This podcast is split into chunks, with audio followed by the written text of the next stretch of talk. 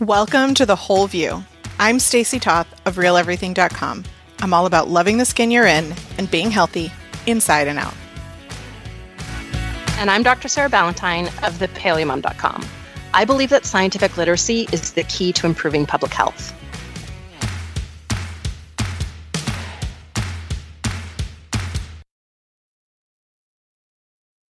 Welcome back to The Whole View, episode 419, if we have done our basic math correctly. And this week we're talking about corn, which I am really I have so many questions. well, that's why we're talking about it. I I, I want to know, and I know you're going to answer the question, why corn often is not digested and comes out in a way you can recognize. we all want to know, and Sarah, I'm sure you're going to answer it for mm-hmm. us.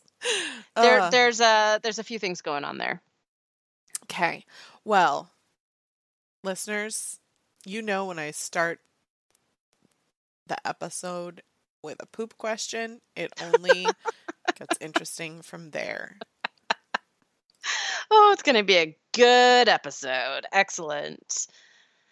Um yeah, no, I I so where this topic originates just to we've got a um a listener question, but um I kind of wanted to just give a little a little recent history preface for our listeners, um, especially, you know, I, I recognize that um, the people who tune into our content will often prefer like one source or the other right? So we have our podcast listeners and they there's an overlap but like not everybody who listens to the podcast also follows us on social media or they might follow one channel but not another channel and they may be on our newsletters but might not. And i do tend to um, I do tend to create different content across all of those different ways of communicating with people for the people who are on everything so that it's interesting, right? So like what you get out of a emailed newsletter is a little bit different from what you see on social media, a little bit different than reading a blog post, a little bit different than the podcast.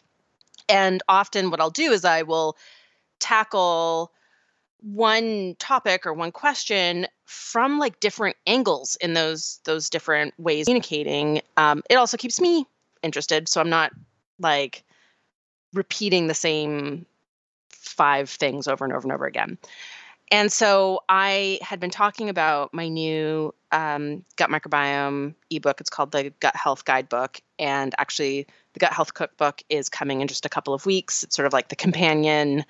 It's actually an extension of the science while also being like the practical focus companion ebook.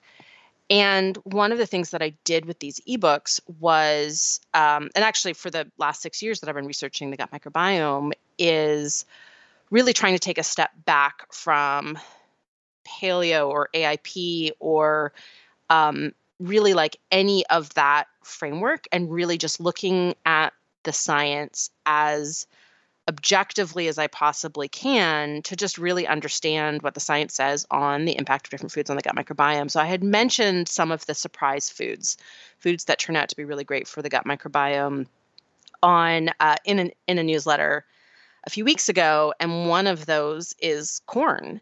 And then uh, my inbox blew up. it was pretty much the, the the natural next thing. So um, so we're going to talk about that science, and I'm going to talk about why it was so important to me to approach the research for this ebook from a as neutral uh, a standpoint as possible. But before we get into that, Stacy, we have a comment from our episode last week that I have to read for my mom because I know my mom is listening and I know she needs to hear this comment. I'm excited for you to read it to her because I can already like see her face glowing and smiling. so this is a comment from Linda and Linda wrote in all caps, I loved your latest podcast with your mother. My husband is a retired educator who worked in both BC and at the Alberta Distance Learning Center in distance learning. So, everything your mother talked about are words that I have heard over and over. We live on the East Coast in the province of New Brunswick now, where he is a retired distance educator at UNB. Even though I don't have children at home, I listened to every word of this podcast. I loved what your mother said about journalists. As a retired journalist, I can relate about the deadlines. I am 70 and have seven grandkiddies, and I'm sending this podcast link to my own kids. Around six years ago, I began on a very strict paleo program. There was a time I listened to probably a dozen or more paleo podcasts. Yours and Stacy's is the only one I am currently listening to.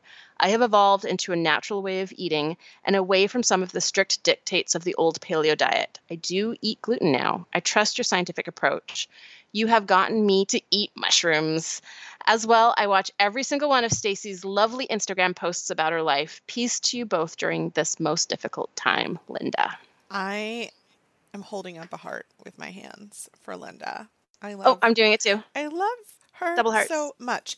And I know listeners, I love I love all of you the same. I can't just only pick on Linda. But I will say what is fascinating to me is that um, there was a time when I listened to a dozen or more paleo Mhm. podcasts and Yep, too. we're not a paleo podcast anymore. So I know we talked about this when we you know changed the name and all of that, but we have done a lot of work as you'll hear later today on why we have both broadened our approach as well as, you know, kind of moved into a different understanding of what a health focus is. And we both, you know, discovered a lot about ourselves with paleo, with AIP, but from there as you, you know, are on your health journey, we hope that you continue to learn and evolve and that's what we and our podcast has become. So I love that she says she's ours is the only one she's currently still listening to but i'm like but we're not even a paleo podcast anymore so maybe that's why. Um, we do try to encompass um, like she says the evolution of a natural way of eating and you know listening to your body and focusing on the foods that make you thrive and nutrient density nutrivore all that kind of stuff. Um, i love that she's eating mushrooms now i go through phases where i like have sarah's voice in my head and i'm like you can add mushrooms to that. And i'll eat like a whole bunch for a while and then i'll get over them. Um, so if you haven't listened to our mushroom podcast go back and listen because it's as sarah says its own food group.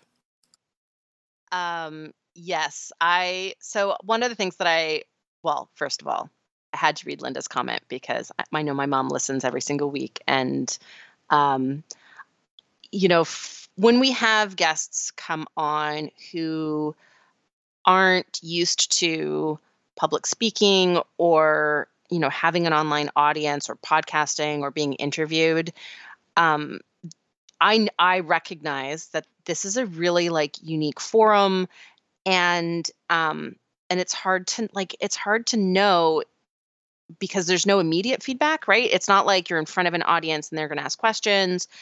It's hard to know like did I do a good job? So mom, you did a great job last week and Linda is the listener comment to prove it because I know she doesn't believe it when I just tell her. So um so the other thing about Linda's question that I think is such a great introduction into this week's episode is um is the evolution of what I sort of considered to be the root of the paleo diet years ago, which is like just like let's look at the science. And you know, in 2000 sort of 11 to 2013, paleo had these um like big conversations within the community, right? Like are potatoes paleo? That was the the big debate in 2011, 2012. And as different um, you know, researchers, there used to be a more sort of direct connection um, in the sort of like blogging online community with researchers who were looking at various aspects of this question. And so there was a, a more sort of like direct feedback between scientists and um, we could say influencers, right? Like the the megaphone of of what is going to be paleo. And we had this huge debate of like whether or not potatoes should be excluded because they were prior to 2011. Potatoes were considered a, um, they were thrown into the same category as um, sort of junk food, right? As sort of like empty calories. And um, and the, and they're not right. Potatoes actually have um, some some pretty compelling stuff to offer us. They have some inflammatory compounds. That's why they don't work for everybody. But the the paleo diet has always sort of been designed for general health, and then you can layer on as necessary from there. And so way way back in in the day of 2012, the community came together and had this big conversations, and then potatoes were accepted, right? And then we kind of did the same thing around like green beans and peas in the pod, right? So, like edible podded legumes. We had the same kind of conversation. When I first posted a green bean recipe, it was apparently a little bit too early in that conversation because I got all the internet trolls angry all at once. Um, and it was like this huge controversy that I had posted a recipe using green beans. And now, you know, all these years later, um, anybody coming into paleo now goes, okay, no legumes except edible podded legumes are fine. Um, potatoes are not on a don't eat list anymore. Like the the those things have been accepted. But one of the things that's happened in the paleo community over the last few years is a little bit more of a disconnect um, between that sort of methodical let's look at the science let's let's look at the big picture right? Because you know science is a process. It's not um, it's not static right? So what we know is always changing as more research is performed. So let's look at what it says now compared to a few years ago. Let's reevaluate. That piece is something that's really important to me personally and something that was much more integrated into the paleo community um, you know eight to 10 years ago than it is now. And so it's one of the reasons why this podcast has become not a paleo podcast, even though that's our roots um, in our own health journeys towards, you know, understanding uh, an optimal diet and lifestyle for us personally, and then where that's generally applicable. Um, this podcast is staying rooted in the science. And unfortunately, what that is starting to do as we reevaluate the merits of some foods and who they might work for is it is it it's sort of diverging from where the paleo community as a whole is is headed right now well, which is much more rigid i will say too and i don't want someone to listen to this and think oh so everything you said before is is wrong no what we're saying no. is that there's a difference between you know where you come from and what your body might need from an elimination diet standpoint. There's still a ton of validity to allowing your body to remove inflammatory potentially inflammatory foods depending on who you are and what your body's needs are and then reintroducing those foods after your body has had an opportunity to heal. And there's also this different perspective of it's one thing if what you're trying to do is um, you know, heal your body from an autoimmune disease so that you put the symptoms in remission and entirely different perspective for um, you're feeling well and you're trying to optimize your gut health. There is, of course, a cross section between gut health playing into the different sort of um, autoimmune diseases you might be seeing and stuff like that. But I personally wouldn't be jumping on, you know, legumes and corn and all of those things until I had everything else dialed in. But that's me personally, right? like everybody needs yeah. to figure out what's best for them. Yeah, I think, you know, one of the things that um Stacy, I'm really glad that you're emphasizing this, that um I um I think is really important is that like my approach to understanding foods hasn't changed, right? I've been researching the gut microbiome for six years. But prior to that, my research was much more focused on um, immune function and the interaction with the immune system. The gut microbiome is actually a connection point between how um, how compounds in foods are in, interacting with the human body. So a lot of the uh, ways that foods impact immune function is through the gut microbiome. And so, going into this research and really trying to not bring any bias with me as best I can, right? So, to not um, to not be looking for a new way to rationalize the paleo diet or a new way to rationalize the autoimmune protocol, but instead, like just look at what the science says and try to um, try to understand where the consensus of the data is right now and look at how that picture overlaps with how I've been eating for the last nine years. Um, I'm actually uh, the the day this episode goes live will be my nine year paleo anniversary, um, and so it's um, it's for me. It's always been about understanding the physiology, um, the biochemistry of how foods interact with the human body. And what the looking at the microbiome research has done for me is it's given actually um, it's not just that it's a it's a different lens with which to to look through, but it's a very um, measurable system that's very sensitive. And so it's actually been able to, I think, resolve a lot of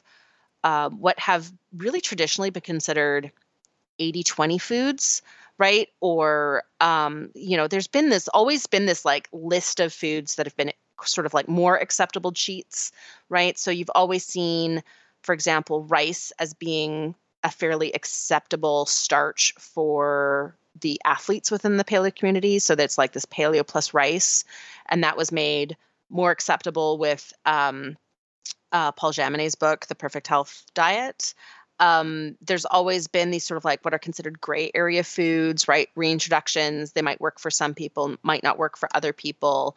And for me, you know, looking at the how foods affect gut microbiome composition and gut microbiome metabolism has been a way of taking these sort of like gray area foods and giving them a more um, like a, a stronger determinant, right? So they're they're given rather than being this like, well, you know, if you go out for Mexican, it, it's fine. Don't worry about it, right? Like there, that's sort of like the the the way of sort of rationalizing how these foods sort of fit into a paleo template. I think looking at the microbiome gives us more data to go on in terms of informing who these foods might work for and who they might not. And I think that's the exercise I want to kind of go through in this week's episode with looking at corn. Um, it's it's a really good example of a food that has been um, uh, relegated to that 80-20 for a long time um, on paleo. Um, but if we start looking at the science, we can see a much more detailed picture that can help inform whether or not this food is going to work for you. And it's not going to work for everybody. Um, so, spoiler alert. But I think that um, this rooted in science approach is the same approach that we've always taken on this podcast, that I've always taken in my articles online. And we're continuing it now. Um, you know, sometimes it it aligns with the paleo framework and sometimes it doesn't. Um, it doesn't change how we look at the merits of, of food, right? There's this criteria. What's the nutrient value? How does it impact insulin, hormone systems, immune health, now gut microbiome health? Um, so, looking at all of those things, can we see, right? Is there a trade off? Does this food offer a lot of nutrients, but it's also inflammatory? Or it uh, you know increases insulin resistance or is this food a clear winner because it is good for all of those different systems and provides lots of nutrients or is this food you know a uh, you know probably a food that most of us want to avoid because it doesn't offer us nutrients and it interferes with one of these systems? And that's the same approach we've always taken and we are going to continue to take. And today it's sort of like applying that to this one example so that we can I hope communicate to our audience how um, how we look at foods in this more sophisticated way rather than just lumping everything up into food groups that are either yes food groups or no food groups. I love that. And I, I will say, you know, spoiler alert, no matter how much you tell me, um, it has the potential to help gut health. Um, corn does not work for me. So I'm glad we're gonna go over Yeah. my, why that might be at the end. Um, so I'm excited. You said we're we had a listener question. We're gonna dive in. Maybe Yeah. Okay. Our so our listener questions from Natalie. Um, and Natalie wrote, I was stumped by corn as a great for the gut food in your newsletter, Sarah. I thought it was extremely hard to digest. Can you please share why it is now good for the gut? Um, thanks, Natalie. Um, so there's there's some nuance here. Um, corn hasn't changed. Let's let's just be clear. Um, I think that what um, corn has not benefited from the same type of community conversation as potatoes, as rice, as um, edible podded legumes within the paleo community, right? Corn just hasn't had the benefit of um, people going back into the scientific literature and really trying to understand what corn has to offer versus what might be problematic in corn. So it's not that corn has changed; it's that um, I've I've done that work of going back into literature and really trying to understand how corn impacts the human the human body. Um, and you know, this was motivated by you know spending six years working on a book about the gut microbiome that um, has really given me the opportunity to reevaluate um, our historical stance on uh, within the paleo community on foods, and that historical stance is a pun. Just F- FYI, it wasn't a very good one, was it? it went over my head, but I'm sure that there's a- some other The historical stance. It's a paleo Ah, anthropological. see, I was gonna say right? I'm sure there's some other pun lovers who did catch it. were like historical stance. Huh? um, let let's sort of preface this uh, conversation with um, let's preface it with uh, talking about the the too broad brush I think that that the paleo diet has painted some foods with. So um, if uh, not all of our listeners necessarily follow a paleo diet, so as a uh, like quick soundbite recap, paleo has typically been described as uh, like eat like a caveman, right? Eat the way our um, Paleolithic ancestors ate, eat like a hunter gatherer, uh, eating the foods that were evolutionarily adapted to eat. And then when you go, okay, what's that? Then it's set, then it's described as no grains, no legumes, no dairy, no processed or refined foods. Um, and so paleo has always uh, very sort of the standard definition of paleo has been like what you don't eat, which we've already talked about on this show before of like why what you don't eat doesn't that's not the thing that makes your diet healthy, right? It's what you actually eat that determines whether or not you're supplying your body with nutrition. Um, but one of the things that that's done, right? If we lump together all grains, corn is a grain, um, we're lumping together like wheat and rice and you know barley and corn and um, all of these different foods uh, we're basically treating them all as the same and and same with legumes right? So we're treating peanuts and soy the same as um, black beans and lentils and chickpeas. And uh, with dairy we're treating all dairy the same. So we're treating conventional grain fed um, you know homogenized milk with, with cows fed hormones. We're treating that the same as grass fed sheep dairy. And the the wonderful thing about looking at how foods impact the composition and metabolic activity of the gut microbiome is it gives us an opportunity to separate out the harmful grains from the non-harmful grains, the harmful legumes from the non-harmful legumes, the compounds in dairy that are not beneficial versus the compounds that are and it allows us to to look at rather than lump just taking whole food groups and lumping them all together and either saying that's a yes food group or a no food group it allows us to be much more detailed in our analysis and i think that that's really important because there's a lot of ways to look at how grains impact our health.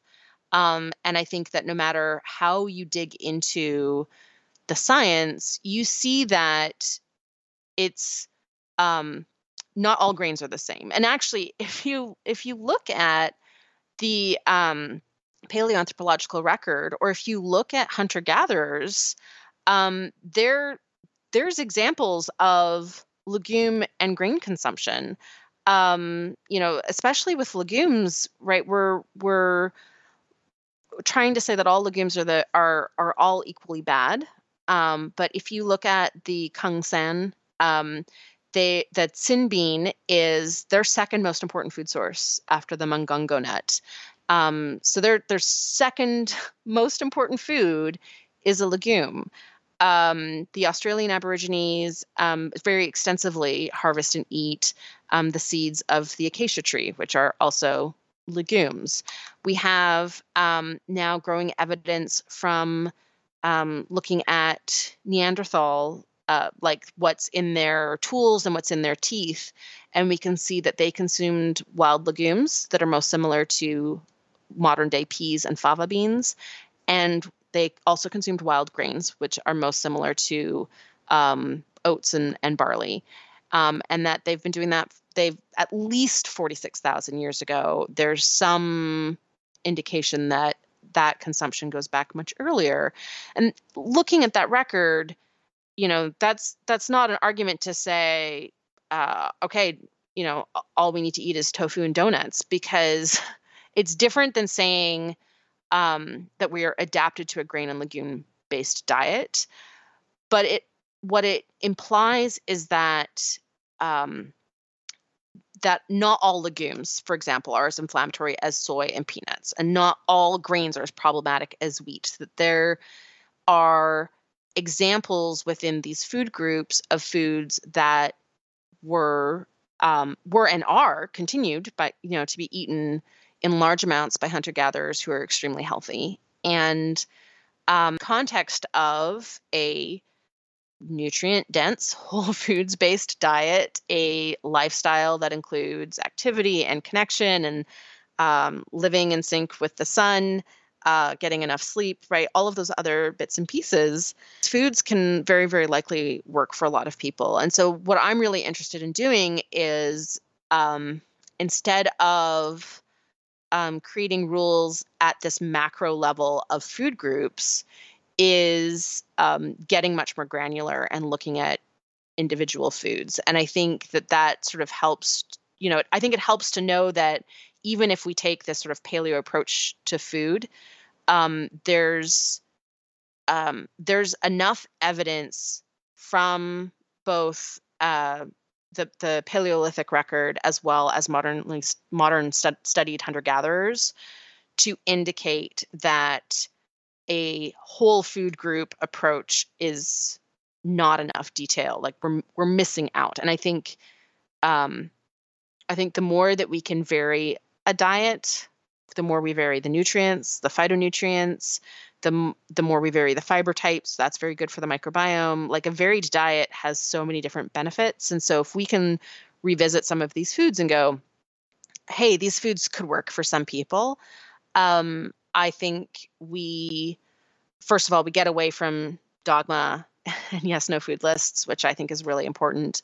Um, but we also we also create a framework that's more accessible, and I think that's also extremely important. And I, you know, I think that um, there's other aspects of how hunter gatherers eat um, that is obviously very important for health that has never been integrated into the paleo diet. Um, so, for example, um, a major point of contrast between hunter gatherer diets and sort of the average diet in Western countries is fiber intake. So, the fiber intake of most um, modern studied hunter gatherers is anywhere between 50 ish, 45 ish grams of fiber a day, up to about 200 grams of fiber a day in some tribes. Um, they, on average, consume 100 to 200 different species of plant foods regularly, cycling through the seasons.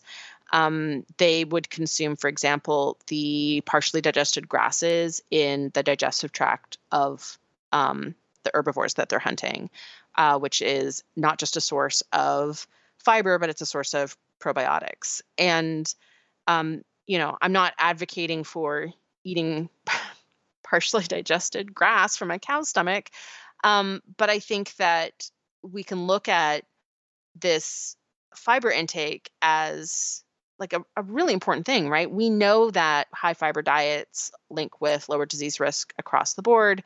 We know that high fiber diets are really important for the gut microbiome.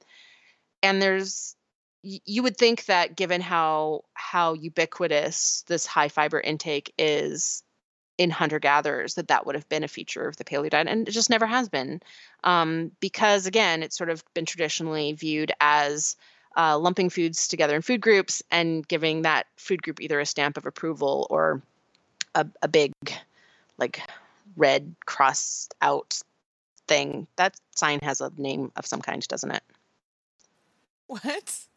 Like the no smoking sign but like grains on the other side I just always think of that as like a no sign. Okay, let's call it a no sign. I feel like it has a it more probably sophisticated has a name. yeah, yeah. Um, but I I don't know what it's called. Um, I'm sure there's like 700 people screaming the name of that sign at their like speakers right now. How um, which I appreciate. Thank you. Um, Matt can chime in if it's got a special name.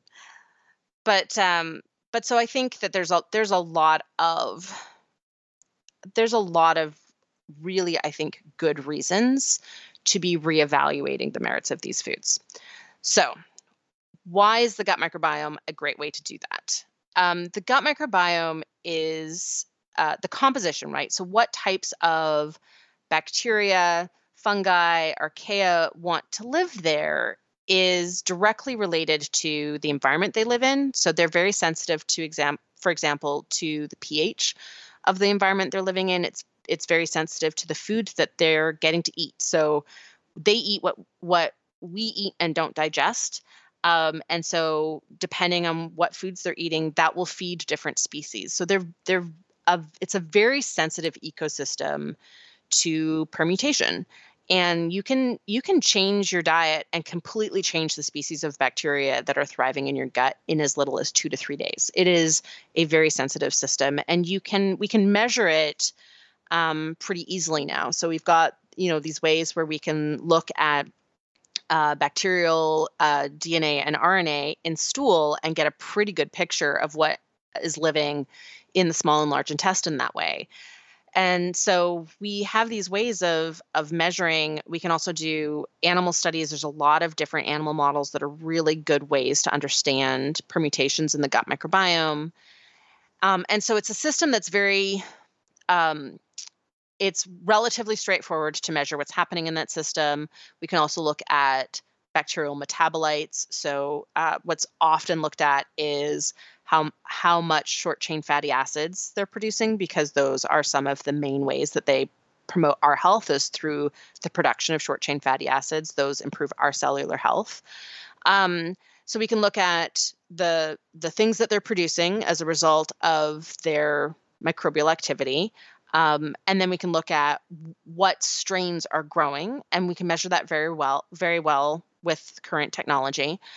Um, they change pretty quickly so we can um, do you know both short and long term intervention studies where we like here eat this thing every day for four weeks or six weeks and we can we can measure differences in um, in in humans and go oh look eating this thing caused these species to grow or these species to stop growing right? So we can do before and after uh, measurements and so that can give us a really good picture the other piece of this is like our gut microbiomes are important for that for the health and activity of every cell in our body.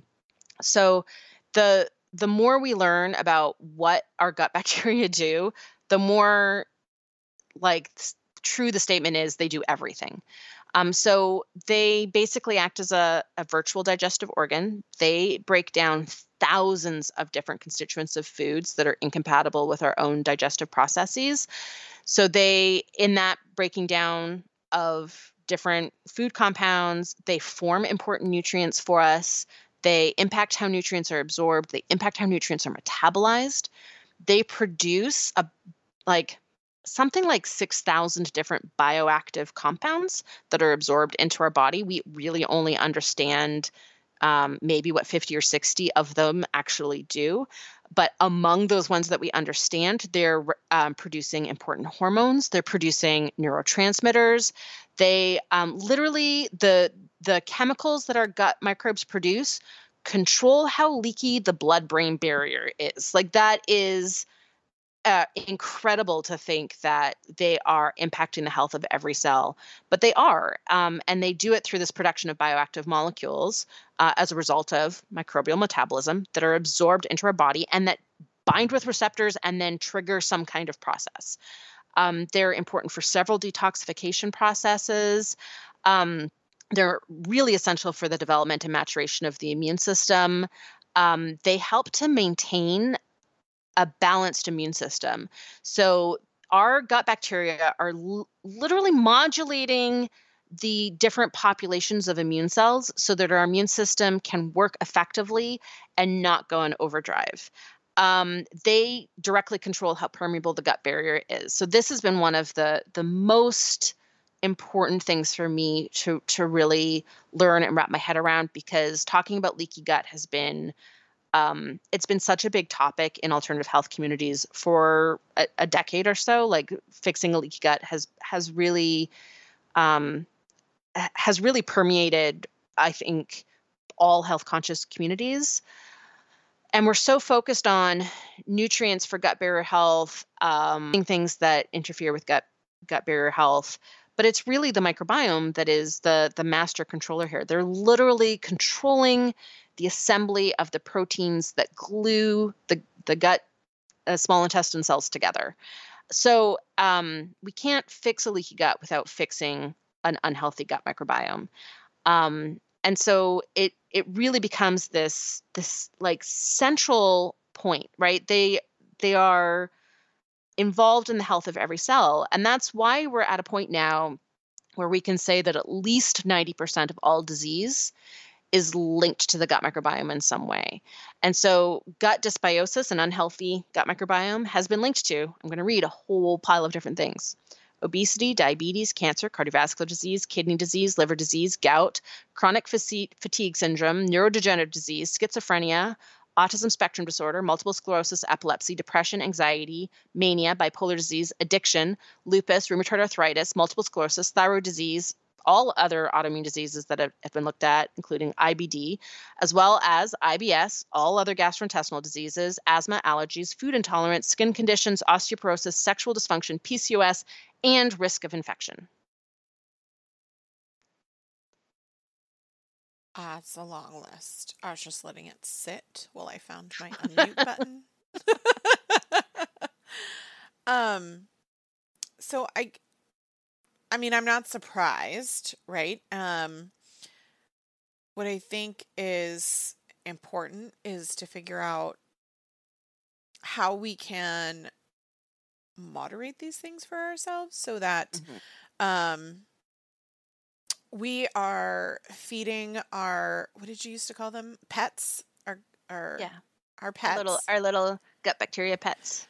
In a way that promotes um, them to be happy and healthy and avoid some of these things, right? Like and and I say some of these things because I want to remind our listeners that um, food is not the only form of medicine. There are a lot of things in lifestyle that lead mm-hmm. to um, gut health and yep. other things being affected, including you know, stress, sunshine, exercise, and genetics. So, no matter what you do, in some cases, um, things will happen regardless. So, give yourself the grace that you do the best that you can with the knowledge that you have. And if you still continue to have some of these symptoms, that's what modern medicine is for. I just needed to yes. say that because so good sometimes we do everything we can and we still have allergies or whatever. And that's yeah. totally fine. That's why we have medicine.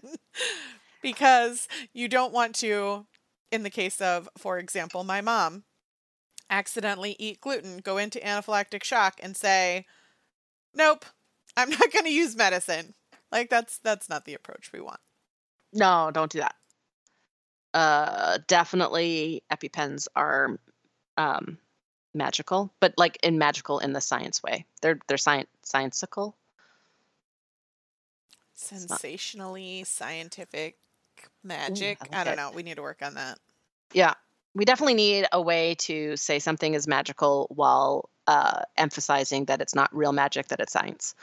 Um, but uh, but yeah, so th- I thank you for that point because I think before we get into nitty gritty corn, I think that it's important to emphasize that the eating patterns that are really important for gut microbiome are the things that we have been talking about on this podcast forever.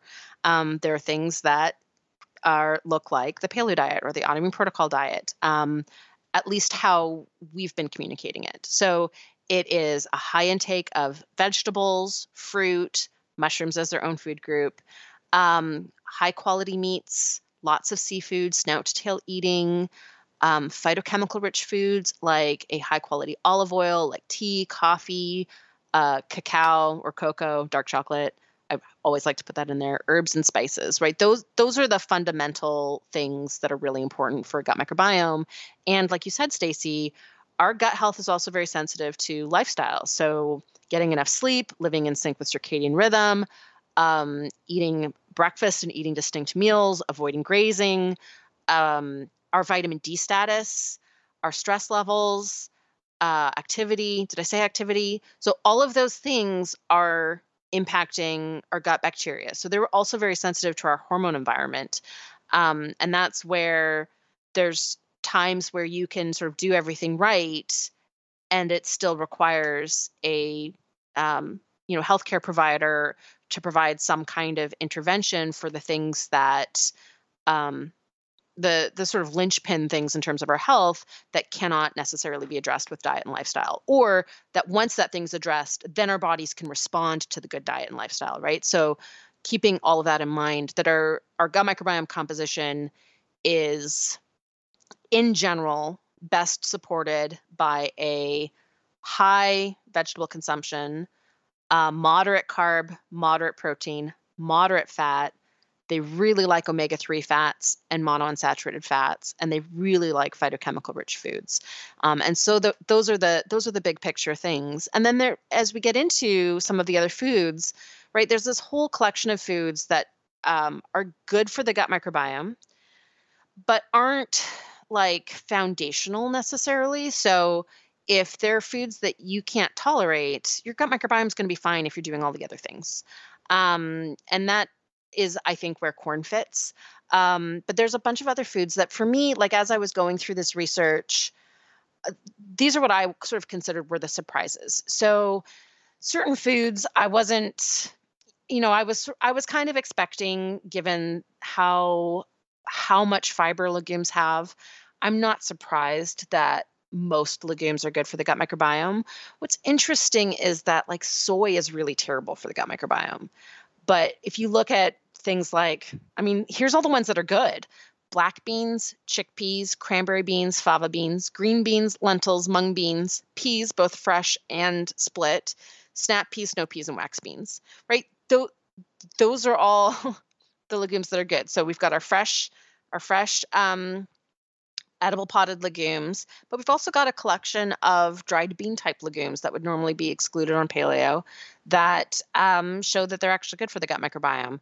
What surprised me was that brown rice is better for the gut microbiome than rice. What surprised me is that gluten free oats and barley are really good for the gut microbiome. They have a really unique fiber type um, called beta glucans that other grains don't have very much of. And it turns out that that fiber type, which by the way we also get from mushrooms, is the only other food that we can get it from. But that fiber type is really important for the gut microbiome. Um, I was surprised to see that A2 dairy uh, is really good for the gut microbiome, as is whey protein. But A1 dairy, so A1 being the normal cow dairy that most people are getting from a grocery store, A2, there are some cows that produce A2 dairy. Um, but where most people are getting A2 would be sheep um, dairy, ga- uh, goat dairy, camel dairy. Um, so these alternative dairy sources tend to be A2. Um, so the gut microbiome likes A2. A1 buffalo. Buffalo's A2. Sweet. I just want to point out how easy it is to find buffalo dairy in the store because you hear that and you're like, huh? That's like mozzarella. Mozzarella. Yeah. Um, you know, feta is typically goat or sheep. I mean, th- Rock uh, Roquefort is typically sheep, I think. So there's um, I don't know why that one. Ricotta is typically sheep. Um, Romano can be either goat or sheep. Um, I'm trying to think. Chèvre, of course, is goat. Um, so you know, it's it requires some label reading. If it doesn't say an animal, then assume it's a cow. Um, but they're they're it's it's I think easier than it used to be um, to find A2 dairy. I think it used to be you'd have to go to like a specialty shop. Um, but uh, yeah, um, you know, I I think um, I was surprised to find that quinoa is good for the gut microbiome. Like I was I was super anti quinoa until I started getting into these these details. But the thing that I want to emphasize is uh, the two two sides of a of a coin. So one, I think these foods that are uh, the science shows are really good for the gut microbiome are worth a relook. They're worth um, if you have been avoiding them for a very long time. Um, considering you know your diff you your obviously your individual situation um, you know they're worth experimenting with with a methodical reintroduction. Um, i would definitely not just jump into all of them. Um, they these are not foods that are like going to be incorporated into the aip anytime soon. There's problems with all of them and as we get into corn you'll that's a really good example of um, understanding the give and take with some of these foods. Um, so but i think they're foods that deserve they they deserve our uh they deserve a second look. Um and at the same time um none of these foods are what i would consider foundational foods. None of these foods are so important for the gut microbiome or so nutrient dense that we can't be healthy without them so, um, so I really want to make sure that it's it's clear that if these foods don't work for you, right, Stacy, you mentioned that you are not going near corn anytime soon ever. so I, there's actually some nuance to that, and I I think we'll get into it. All right, so let's let's get into Natalie's really specific question about about corn. I think that corn has been um corn has has in part within the paleo community, it's been thrown into this category with other grains, right? So that it's a grain and grains are bad. So it, it's kind of been maligned that way. But the one of the things that has not done corn any favors whatsoever is all of the uh, refined and manufactured foods that utilize corn as a base, right? Like high fructose corn syrup has not done corn any favors in the PR department. And so I think that um, if you look at corn oil, right, that's a highly oxidized oil, corn syrup, um, high in fructose. Um, if you if you look at those types of ingredients um, that are refined nutrition, they're often stripped of their beneficial fiber. That is that is one of the things that gives corn sort of a bad name. So I want to I want to talk about not all the refined manufactured products made from corn as a base, because I think we can all agree that a purified sugar with no nutrition is not going to be cool. Um, a highly oxidized oil is not going to be cool. Like we, we've talked about those types of ingredients uh, approximately a bajillion times. But let's talk about whole corn, right? So let's talk about um, sweet corn that is often eaten as a vegetable, right? That's the the corn on the cob. Or we can talk about corn meal, which is um, basically dried and ground whole corn um, that's used to make uh, cornbread or polenta or, or, or, things like that. Um, corn grits, for example. So, looking at a whole corn, corn is a really fantastic source of fiber. Um, that's going to be relevant, uh, Stacy, when you ask me your question. Um, it's also a really good source of B vitamins, vitamin C, and some minerals. Um, yellow corn is a really good source of carotenoids, um, but corn in general actually has a fair amount of phytonutrients. So, um, for example, a cup of fresh sweet corn, so that might be like the frozen corn that uh, you just quickly steam, or you might cut it off the cob, has about 132 calories. Um, and for that relatively low amount of calories, I mean, not not as low as broccoli, obviously, but not as high as any other grain, you're getting 4.2 grams of fiber, just a lot.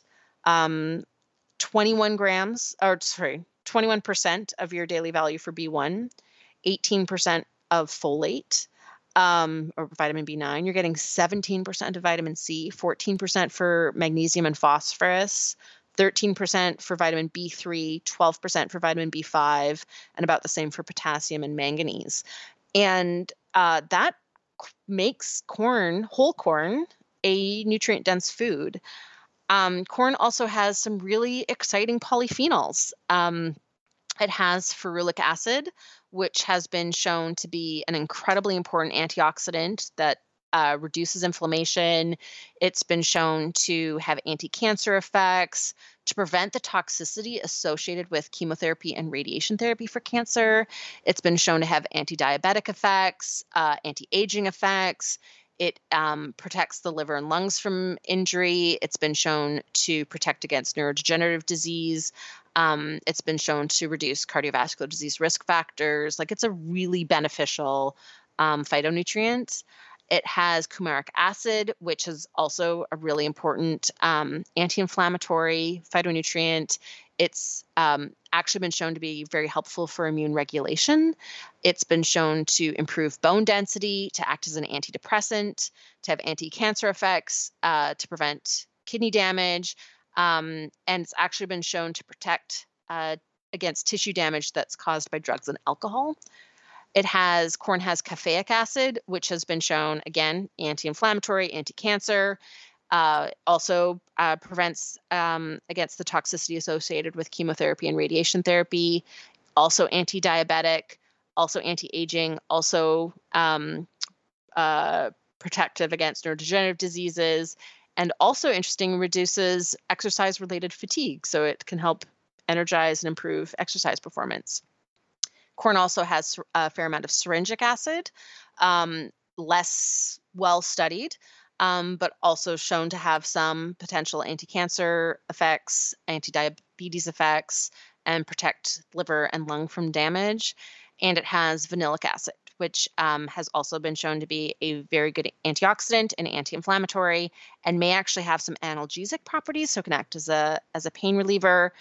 Um, and vanillic acid is a really interesting antimicrobial. So it can have uh, effects um, on fungi and bacteria, reducing growth, which a lot of phytochemicals are beneficial for the gut microbiome because they act as selective antimicrobials against pathogens. And that's sort of where vanillic acid um, falls into place.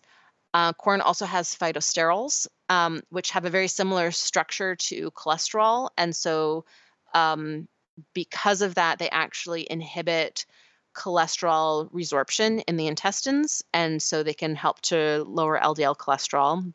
It's one of why high vegetable diets can be very beneficial for cardiovascular disease risk factors. Um, and so, you know, if you, we look at whole corn, it it has a lot of um, compounds in it that are beneficial nutrients, whether they're essential or non-essential. Um, and because of the the fiber content, there's been a bunch of studies showing that corn can be beneficial. So um, there's been studies showing that corn can um, enhance satiety, which basically means it makes you feel more full. Um, and corn also is a good source of resistant starch. Um, so that can actually help to um, basically flatten the spike of glucose and insulin after a, a, meal. So between the fiber and the resistant starch, it can help to regulate blood sugar levels. Um, there was a study done in like 47,000 adult men over 18 years that showed that consuming popcorn at least twice a week was associated with a 28% reduced risk of diverticulitis.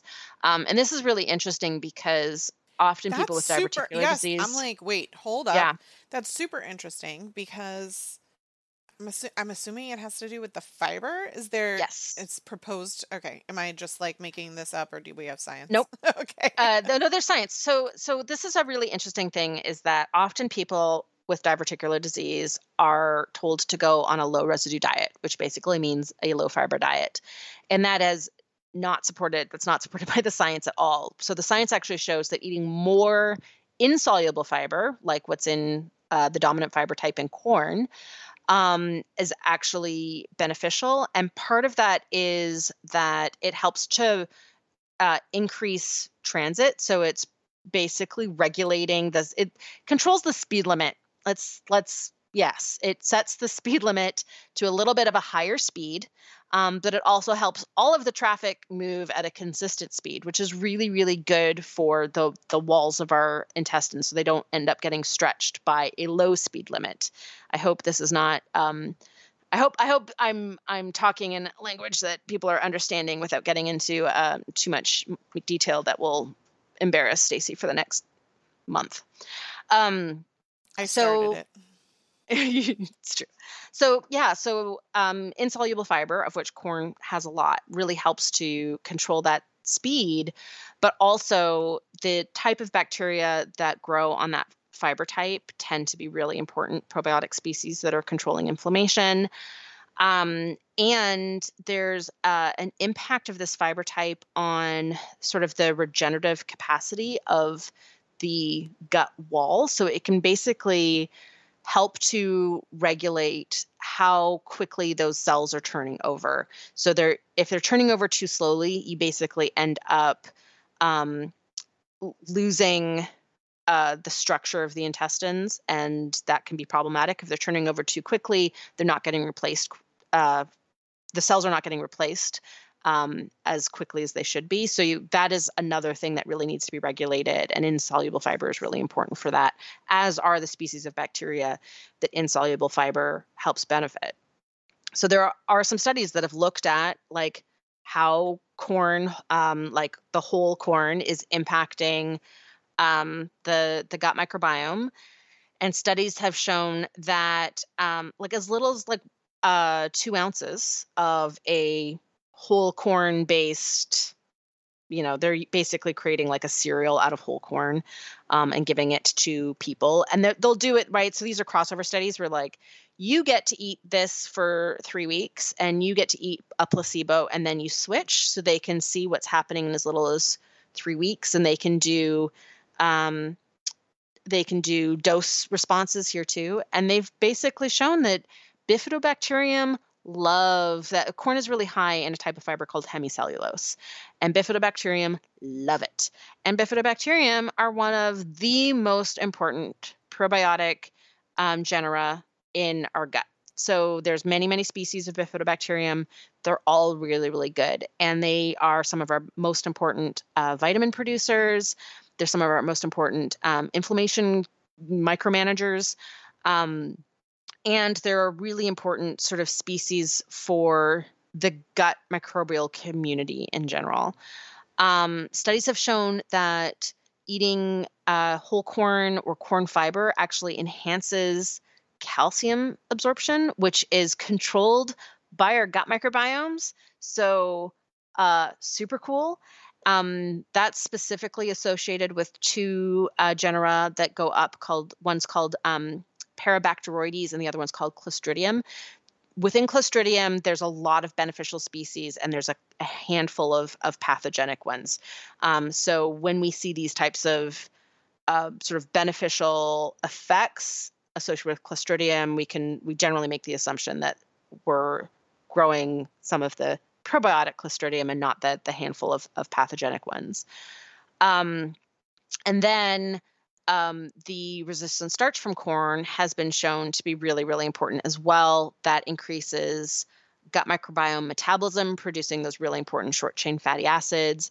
And that's been shown to increase the growth of uh, Roseburia, which is a very, very important genus of probiotic bacteria, as well as um, Blautia, which are considered more commensals. So we've got also some really great research, um, including research in humans, showing that corn does some great things. So this so. kind of leads me to one of my questions. Mm-hmm. so I have noticed over the last few years that in accidentally consuming cornstarch and not having a violent reaction, when I say violent reaction, when I have when I have eaten cornmeal in the past, within 20 minutes you can actually see the joints in my body uh, become enlarged like a balloon mm-hmm. filling up with what I can only assume is like water or inflammation. Like the inflammation literally floods my joints within like 20 minutes. It's crazy. That does not sound cool. That sounds like my my reaction to dairy. It is. Yes. It is unbelievable. Like honestly, I was showing Matt my hands and I'm like, "Look how my ring is fitting." And I would show him like every minute how like I could not get my ring off anymore. You know what I mean? Like it was insane. Yeah. So then there was an incident so I do I avoid corn entirely. Like it's not even something I'm willing to even think about.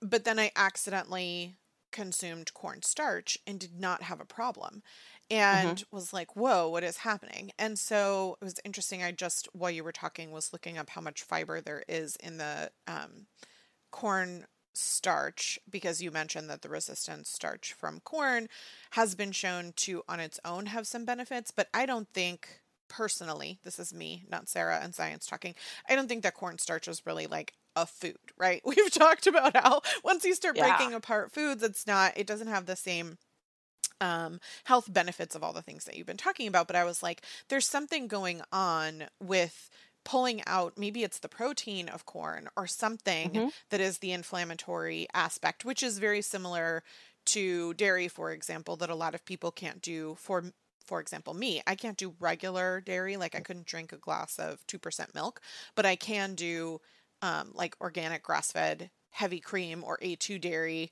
um, without issues. And that's because it's either higher fat or it has a different kind of protein, right? So, yep. Um, I'm wondering if maybe you can talk a little bit to that. And there is, by the way, some fiber in just the starch, not so where you said there was over four in a cup of cornmeal, there's, um, if I looked it up properly, 1.2 grams. So relatively, that's four percent of your daily value in a cup of cornstarch. So there's not very much fiber yeah. in like you know if you if you were putting it on like a you know a, a, small most cornstarch is used in a small amount on something it's not right. like you're eating cups it's not going to add substantially it's also by the time it's processed into cornstarch, the, the fiber that's left is the resistant starch. So the fiber that's stripped out is the hemicellulose. So it's still a beneficial fiber, but um, resistant starch and hemicellulose uh, are like um, they're like Batman and Robin. They work together.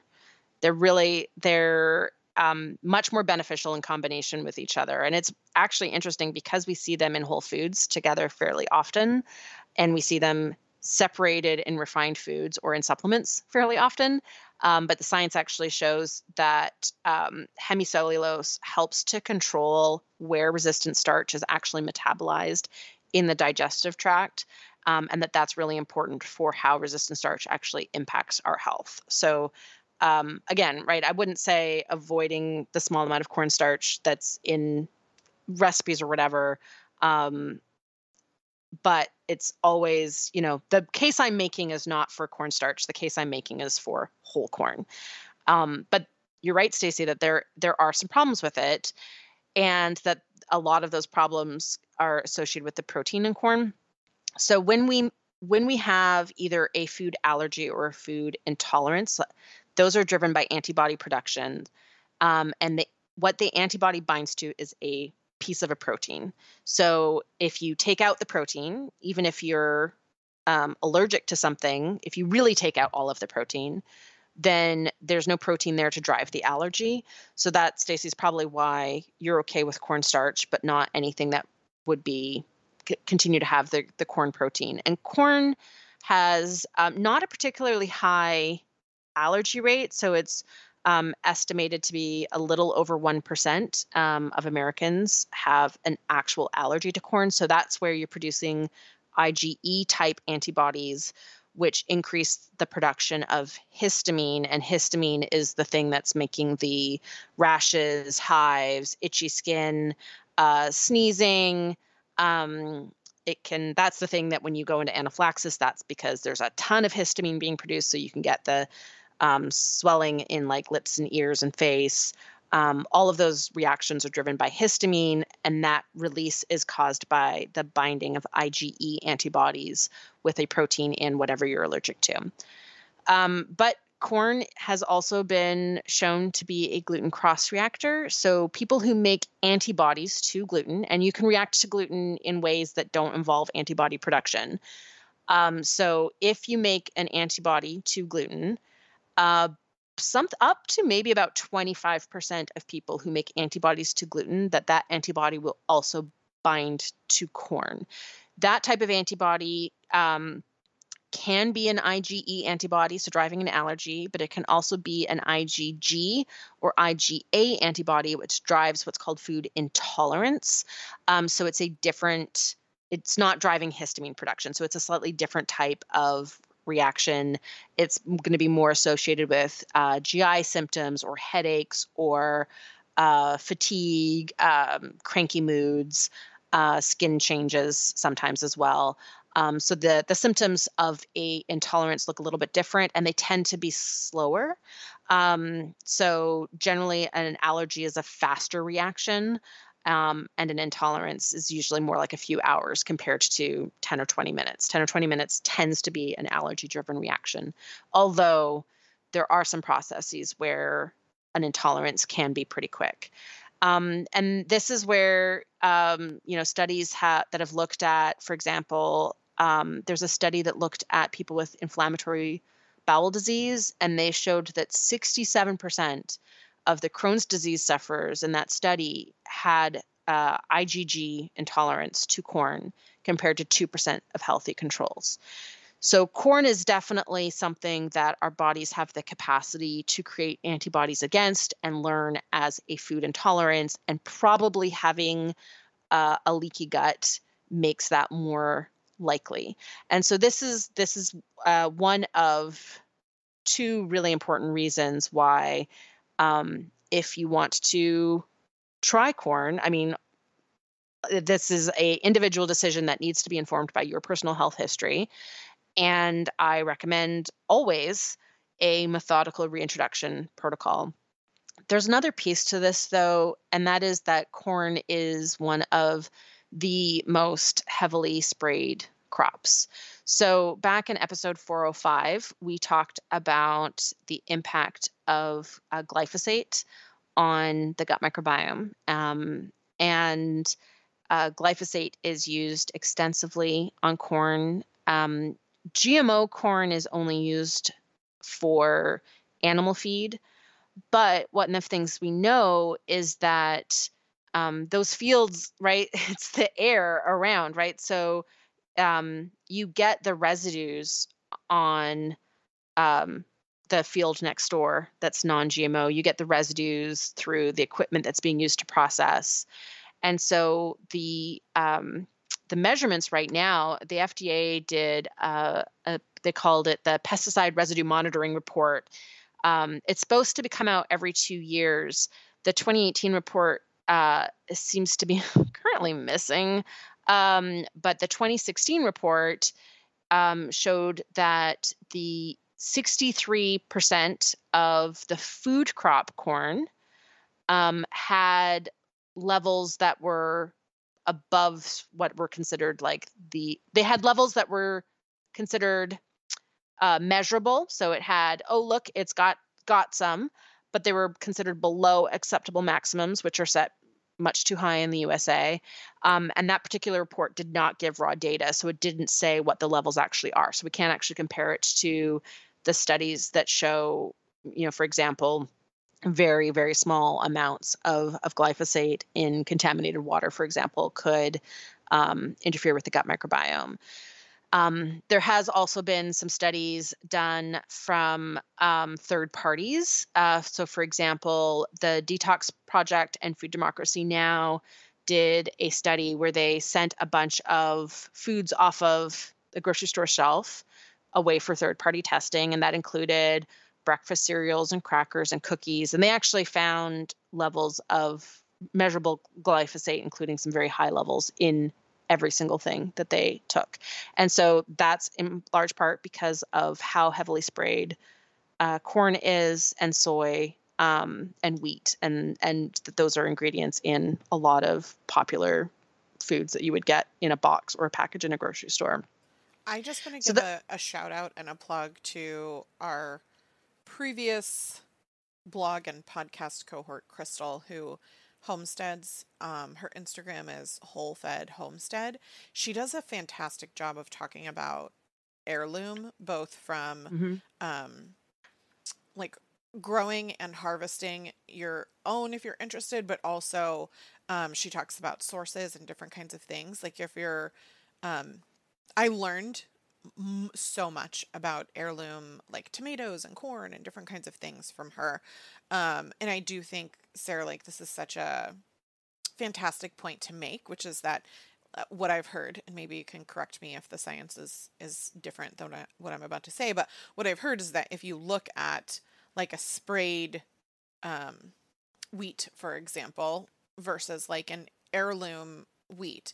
Like genetically, they're not even the same. And that has to do with also the fact that we've kind of made it more hardy to withstand things so that you know back when there was a food shortage and blah blah blah right? But like your body would not necessarily if if it had been adjusted to like the old heirloom original kind of either wheat or corn or soy or whatever um and maybe what you were talking about earlier from kind of an ancestral perspective is not the same food that your body would recognize today like your biology your pets mm-hmm. your microbiome your whatever right like your your body doesn't recognize them as the same foods yeah i would i mean i think that um how foods are selected is very different compared to um like depending on the region depending on what the the goal is. And so there's some forms of like driven selection, right? Where you're taking the seeds from the plant that have the best whatever, and those are the seeds that you plant in the next crop. Like humans have done this for thousands of years, um, you know, without necessarily understanding Mendelian genetics. Um, and so sometimes those selection processes um, make a better food, and sometimes they don't. And I think the thing um, the thing about heirloom varieties is that there tends to be a they tend to have more variety right? So if you think about how many different heirloom tomatoes there are versus the three kinds of tomatoes that you would find in a grocery store that variety is changing the phytochemical slightly is changing the the nutrient profile slightly. Um, so heirloom varieties in general um, you know they're grown uh, they tend to be grown organically. They tend to be grown um, without um, uh, without uh, any kind of uh, like unhealthy intervention, right? Like spraying with pesticides. Um, and they tend to embrace variety. So if this funny looking tomato is this color and this funny looking tomato, heirloom tomato is this color, and it's all going to be good. Um, but you know, even a lot of our heirloom varieties are varieties that have still been uh, manipulated in uh, selection from humans over hundreds of years because it still was the that oh we'll grab the seeds from that one and, and plant it and then those are the genes that are propagated and the next one. I mean this is how different uh you know different breeds of dogs and cats are are created as well, right? It is a uh, grab the the parents that have these properties and breed them to get these properties, and over generations, you end up with a different breed, or in plants, it would be a different cultivar. Um, and so, in how um, problematic a modern version of something that there's an heirloom version is is very dependent on this particular situation. So I think one of the things we've talked about on the show before is that like genetic modification is a very catch all term. So it can include anything from like in a lab actually splicing DNA all the way to I grabbed the seeds from the pretty one that I liked the most and I planted those and then I grabbed I did it again and again and again over years and now they all look the same like that pretty one. Um, so it can it can encompass all of those things. And so even the the lab techniques they're very very well established techniques. It's a very safe technology. There's not an issue with the technology. There's an issue with the goal. The problem is with how the technology is being used. And so what it's being done right now is it's being used to make food crops um, or crops that are being used for animal feed um, resilient to being sprayed with huge amounts of glyphosate so that we can spray this pesticide that used to be thought of as safe, but we now recognize is causing gut dysbiosis and uh, is not safe, um, but is now being used, you know, in huge amounts. And so that is an example of where the technology is being used um, with a very simplistic idea of increasing crop yield um, and it's allowing for that food to be sprayed with something that is making that food unhealthy for us. And so it's you know i would say this the the same thing is true about um, about any type of a seed that has been selected for is the the goal is very important and the full picture is very important. So heirloom is great in the sense that heirloom varieties tend to be in season because they tend not to be as um, uh, weather tolerant. They tend to be grown organically because the people who are attracted to heirloom varieties tend to also prioritize heirloom gardening. So those are all the reasons why they're great. I know that all of the corn that I consume is organic, heirloom, and whole food corn.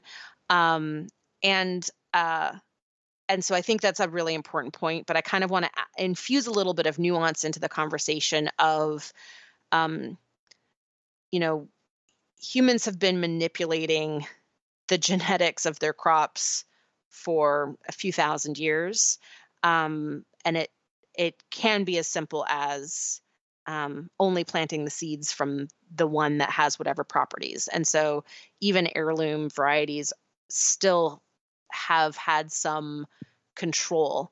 Um, where you don't have that control is a wild variety. Um, so that's another fun thing to look for is um, uh, we're not going to find it for corn, but like you will find it for some types of berries, some types of uh, onion family, mushrooms. So when you're eating the wild thing, um, there's you know wild apples, for example. That's where you're getting the the more um, akin to what our hunter gatherers would have consumed version of that food. Okay, I do have another question. Yes. I have to like gather. Is this myself. the question that we we previewed at the very top yes. of the show? So if yeah. you are seeing corn mm-hmm. in its complete form, mm-hmm. are you digesting it and are you still getting all of these benefits that we just talked about? Um, I mean, if it's coming out the other end intact, you did not digest it. so, um, you know, generally, um, one of the things that uh, identifiable food in stool uh, indicates. Oh my god, I'm so uncomfortable with how I know. like, and you had I'm to say it so, so slow, and I was like, oh god.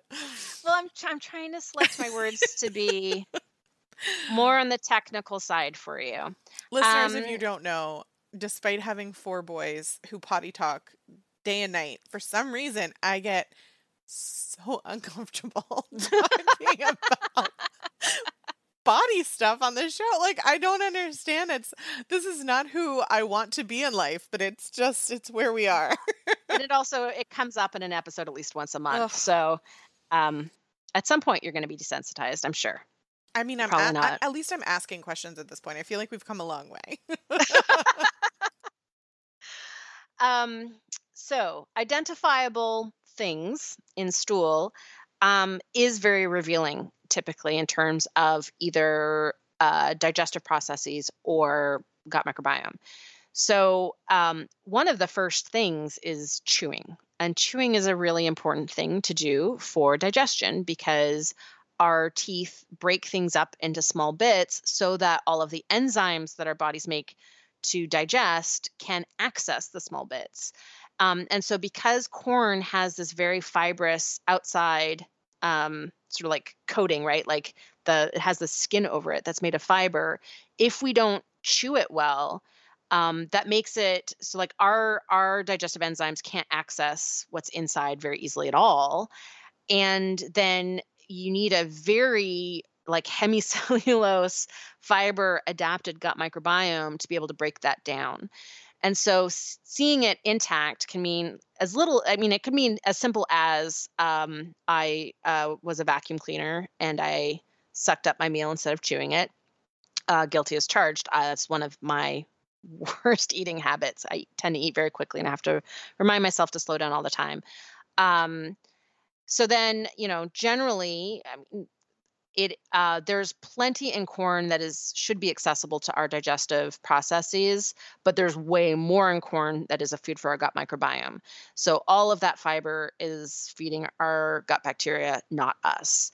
And so the other piece of this is um, those species of bacteria that are going to help break down whole corn are ones that really need to be nurtured with a gut microbiome friendly diet all the time and need to be nurtured with a gut microbiome friendly lifestyle all the time and are um, sensitive to our vitamin D status. So if we're low in vitamin D, we're going to have a really hard time growing those bacteria. And so um, it could be as simple as like uh, chewing more thoroughly, um, but it also can reveal a um, missing collection of species in the gut microbiome that need to be nurtured on a more regular basis and there's some missing piece that's the reason why that they're not they're not growing very well.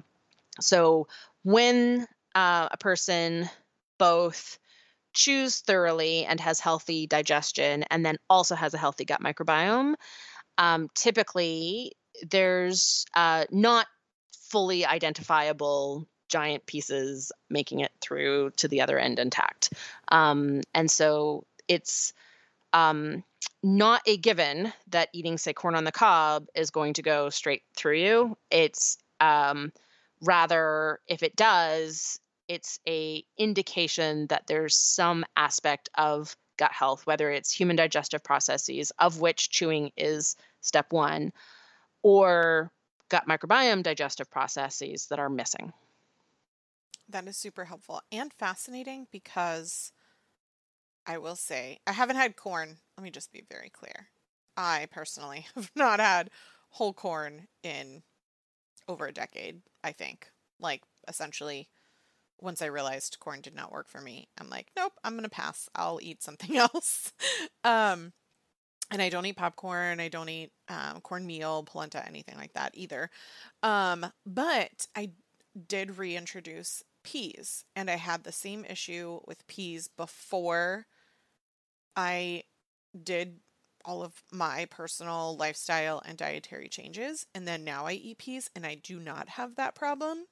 So, um, I, as we all know, I have worked a lot on my digestion specifically because I don't have a gallbladder. And the changes, I was a vegetarian, so I had low stomach acid, and then I don't have a gallbladder, so I have further lower stomach acid. And I did a ton of work over a couple of years to um, improve digestion. And I would not be surprised if that were one of the contributing factors to Mhm. Better digestion. Go figure, working on that produces results. um, because I'm assuming it would be the same thing for something like peas or legumes or other Mhm, things that yeah. people um might be able to recognize later. Yes. I mean, um, once in a while, there are some external factors that can, uh, like, stress or uh, high levels of activity that can speed up transit so that basically uh, neither your digestive processes or your gut microbiome's digestive processes have enough time to work in which case it's more of a issue of like how that meal that meal timed with that you know really hard workout that's like a one off right? So that's a thing that you can oh okay i'm going to make sure that i don't do a, that hard workout uh, right right after a or within two hours after a bigger meal um, generally good rule of thumb. Um, but that if it's consistent like every time i eat that food i can see it come out the other end um, that's revealing some some part of that digestion chain because our gut microbiome are like a virtual digestive organ so they digest uh, the vast majority of the things that we can't which is why it's not normal to be able to identify your last meal in the toilet.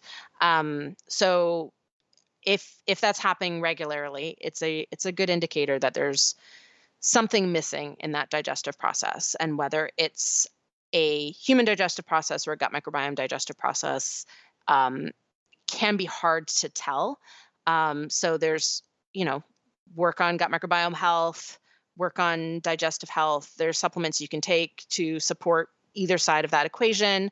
But this is also where working with a functional medicine practitioner who's sort of well familiar with gut health can be very, very helpful because they can uh, do various tests and so oh look you've got low stomach acid or um, you know that you your gallbladder is not producing enough or you know enough bile with each meal. Well your liver makes the you know the liver makes the bile yes. salts but it's stored in the gallbladder. I did and to be very clear i have mentioned this before but i'll mention it again. I did work with a health practitioner and received prescribed they were supplements but they mm-hmm. were uh, prescribed to me based on you know science that the medical practitioner was working on. Based on data. Data. Okay, so I think we've provided a lot of data and information this show, mm-hmm. both um, generally about foods off of uh, quote unquote paleo protocol that could still be um, beneficial, as well as corn in particular. If you have follow up questions, I want to remind our listeners that they can submit them and that all information and references are always included in our show notes. But the good stuff, the real good, good, as we say in my house, um, you can hear the real, real on what we thought about the show in our new. Um, gosh, we still don't have a name for it, but essentially, oh. our Patreon family gets special insight after each show. Sarah and I record what we really thought in a um, not PG rated, fully disclosed tell all. Um, and we combine those each month for one show for you to listen to um, over for our Patreon fam. So I hope that you'll take the time if you want to know more about what I really think um, and um, all that kind of stuff over on Patreon. You can find the link in the show notes as well. And as of this show. We've got our second episode coming out. So if you did not yet listen to the first, you're good. You got two to enjoy. Mm-hmm. Um, or if you already enjoyed the first and are ready for your next one, get excited. well, thanks for listening. And um, for anybody who is interested in uh, really digging deep into gut microbiome and how that interacts with health. Um, the Gut Health Guidebook is easy to find on my website. So if you just go to my website and look under books, it's right there. And uh, you can still pre order the Gut Health Cookbook, but it's coming out in a couple of weeks. And it has 183 recipes um, that are all featured on uh, six, one of 61 gut health superfoods. Um, and then each gut health superfood includes a couple pages of science of like what makes that food good for gut health.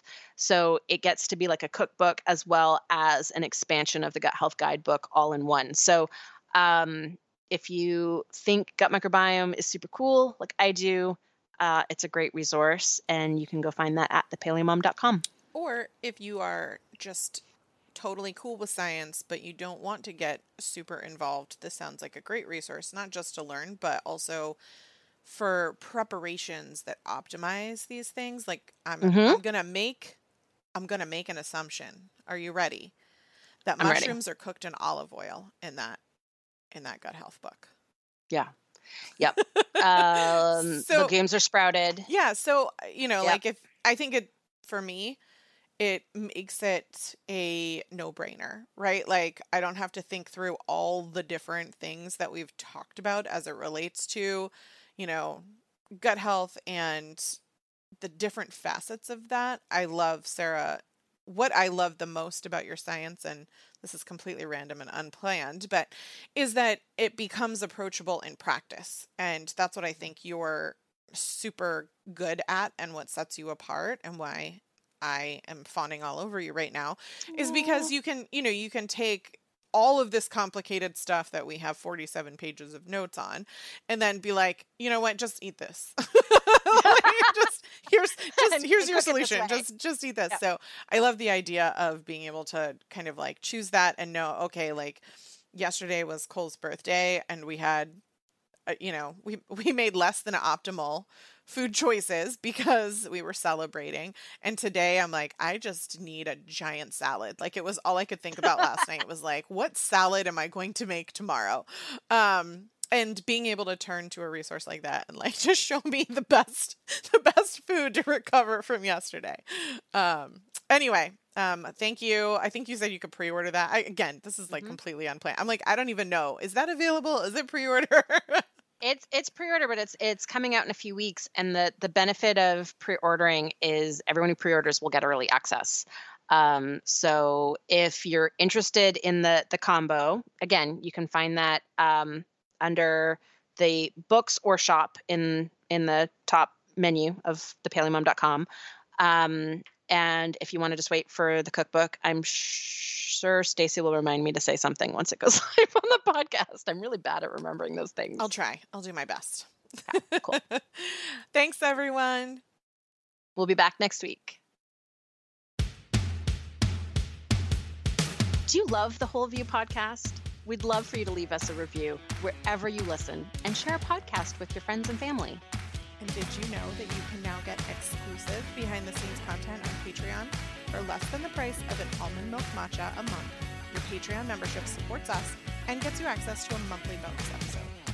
But not for kids' ears because our bonus content is explicit. You can find us as The Whole View on Patreon for our real, unfiltered thoughts on this week's episode.